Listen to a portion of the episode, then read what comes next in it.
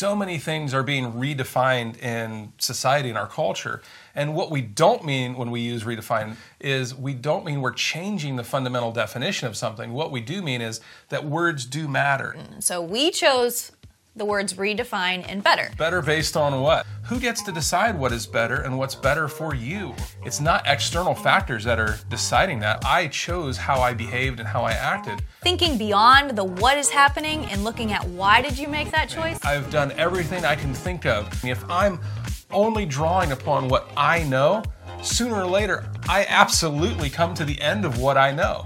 And so then what? Now I'm really stuck Responsibility that comes with that privilege. a bad solution to a non-existent problem. We're actually addressing maybe the symptom, not the cause. And so Better based on the fact that there is a worse, and mm. you are the only one that gets to decide what your better and what your worse would be, and so only you can redefine what better would be for you.